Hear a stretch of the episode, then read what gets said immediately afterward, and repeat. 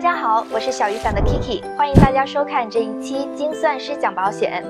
社保一直都是大家比较关心的话题，因为每个月大家都在缴，但是一不小心就会断缴。有人说断缴后社保余额会清零，又有人说断了就断了吧，无所谓，没有关系。那到底有没有影响？今天我们就来聊一聊社保断缴这个话题。首先，我们先来科普一下什么叫社保。社保是由政府举办，对参保者在年老、疾病、工伤、失业、生育等风险情况下提供物质帮助，跟大家的生活息息相关。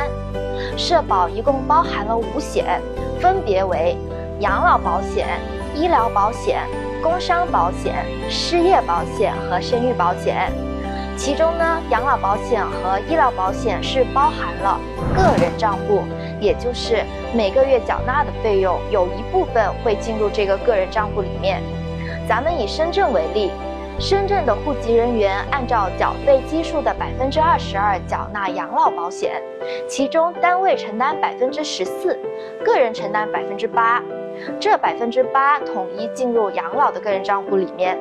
深户职工以缴费基数的百分之八点二缴纳一档医疗保险，其中单位承担六点二，个人承担百分之二，而进入个人账户的比例是百分之五。到了满四十五周岁，这里的比例就会变成五点六。只要进入个人账户，那么养老保险和医疗保险个人账户里面的余额，就算断缴也是不会清零的。但是呢，千万不要随意断缴社保哦。社保断缴后会造成很多影响。首先来说一说断缴带来的直接影响。以养老保险为例，退休时累计缴满十五年的可以享受待遇，因为可以累计，所以呢影响不大。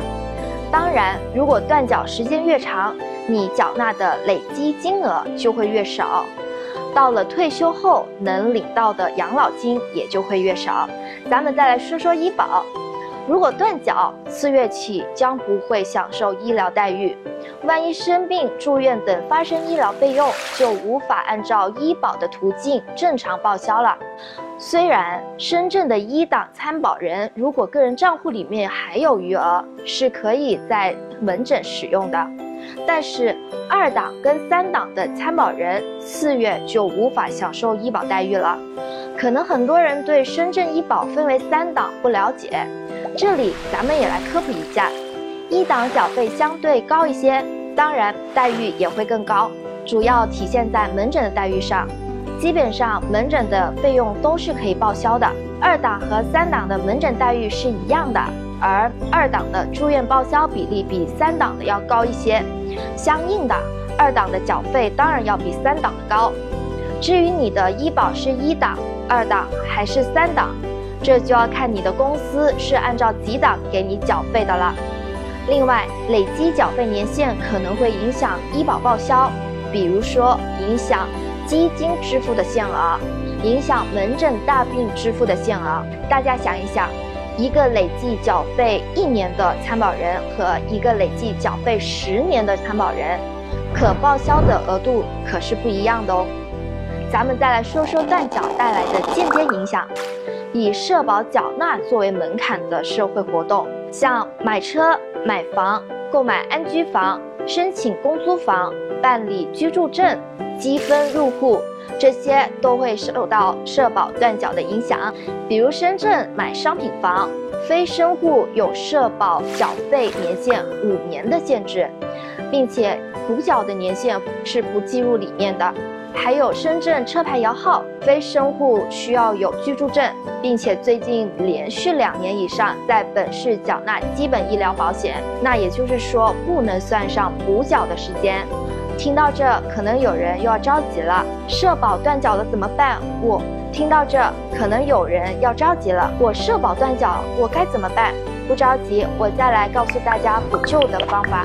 养老保险呢，一般可以补缴，联系当地的社保部门，具体补缴的政策以当地的为准。医疗就要看各地了，像深圳地区可以补缴两年，并且只能由单位申请。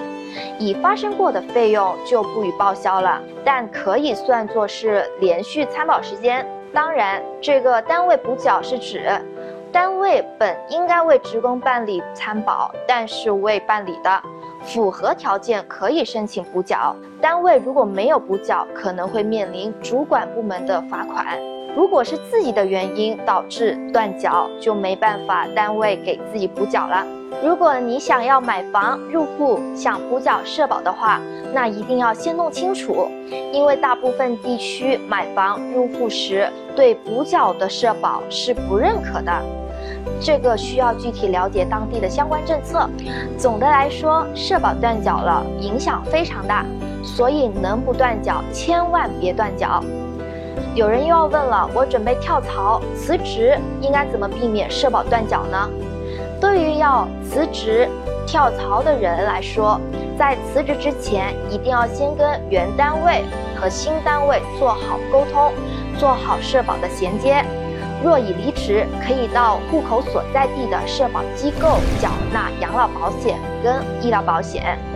好了，今天的话题到这里就要结束了。最后给大家一个温馨提示。社保是政府给我们的基本保障，最好要参保，而且条件允许的情况下，千万千万不要断缴。